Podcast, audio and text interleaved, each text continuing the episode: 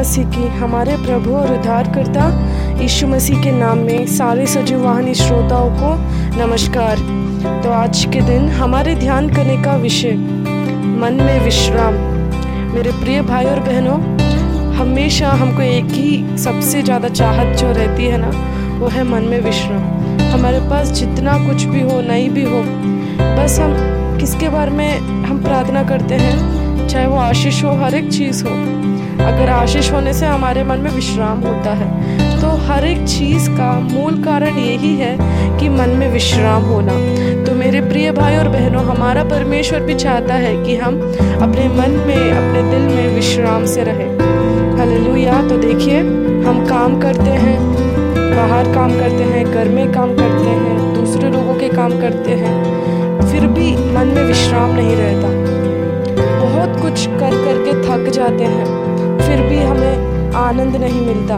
पर देखेंगे कि क्या करने से हमें आनंद मिलता है, क्या करने से हमें विश्राम मिलता है हमारे दिल को, हमारे मन को। अगर हम मत्ती, उसका ग्यारह अध्याय, अट्ठाईसवें पद में और उनतीसवें पद में देख पाए तो इस तरीके से लिखा है, हे सब परिश्रम करने वालों और भोज से दबे हुए लोगों मेरे पास आओ, मैं तुम्हें विश्राम दूँगा।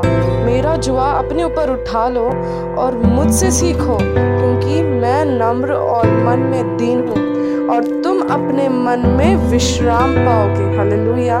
देखिए, हमारा परमेश्वर कितना महान है। देखिए, अगर हम कोई चीज़ में बहुत ज़्यादा मेहनत करने के बावजूद भी अगर मन में विश्राम नहीं है तो हमें एक चीज़ की ज़रूरत है कि जो काम हम कर रहे हैं, क्या वो परमेश्वर के वचन के अनुसार है? क्या वो परमेश्वर की इच्छा है? तो हम इसके कारण हमें वचन में जाकर एक बार जाँच लेना है कि जो काम हम कर रहे हैं, क्या वो परमेश्वर की योजना में है? क्योंकि हम बहुत ही बार परमेश्वर की कामनाएँ, उसकी योजनाएँ के विरुद्ध काम कर कर थक जाते हैं और अपने मन में विश्राम नहीं पा पाते। तो मेरे प्रिय भाई और बहनों, हर एक चीज़ में आपको निराश होने की ज़रूरत नहीं है, पर आपको सोचने की ज़रूरत है कि क्या जो मैं कर रहा हूँ, क्या वो परमेश्वर की ओर से है? क्योंकि जब अपने आप को आप समझोगे, अपने काम के ऊपर अगर आप ग्रहण करके परमेश्वर की आत्मा और उसके वचन को, तब तो अपने मन में आप विश्राम पाओगे। देखिए, परमेश्वर का काम, उसका जुआ केवल परमेश्वर के राज्य को बढ़ाना ही नहीं, पर हर एक चीज़ जो परमेश्वर ने हमारे लिए दिया है, पढ़ाई परमेश्वर ने हमारे लिए दिया है। नौकरी भी परमेश्वर ने ही दिया है। हर एक चीज़ परमेश्वर की ओर से ही है। तो परमेश्वर की ओर से जब हम उसका ग्रहण करेंगे कि हाँ परमेश्वर ये तेरे ओर से है, अगर आप निश्चित हैं और आप जानते भी हैं कि वो परमेश्वर की इच्छा है, तब तब आप क्या पाओगे? अपने मन में विश्राम पाओगे। क्योंकि परमेश्वर जो भी राह आपको दिखाता है, उसमें शांति रहती है, उसमें आनंद रहता है, उसमें विश्राम रहता है। हाँ बिल्कुल सही है कि मेहनत की ज़रूरत है।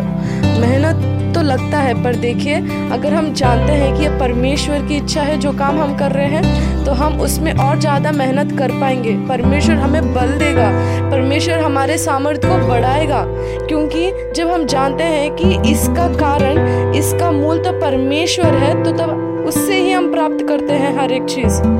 तो इस वजह से परमेश्वर के पास आइए अपने भोज को सा, सारे भोज को परमेश्वर के ऊपर डालिए अपना विश्राम प्राप्त करिए और परमेश्वर की जुआ को परमेश्वर की इच्छाओं को परमेश्वर के ख्वाबों को अपने मन में रखकर उसकी ओर चलिए उसके पीछे चलिए तब आप क्या पाओगे? अपने मन में विश्राम पाओगे। परमेश्वर इस वचन को आशीष दे।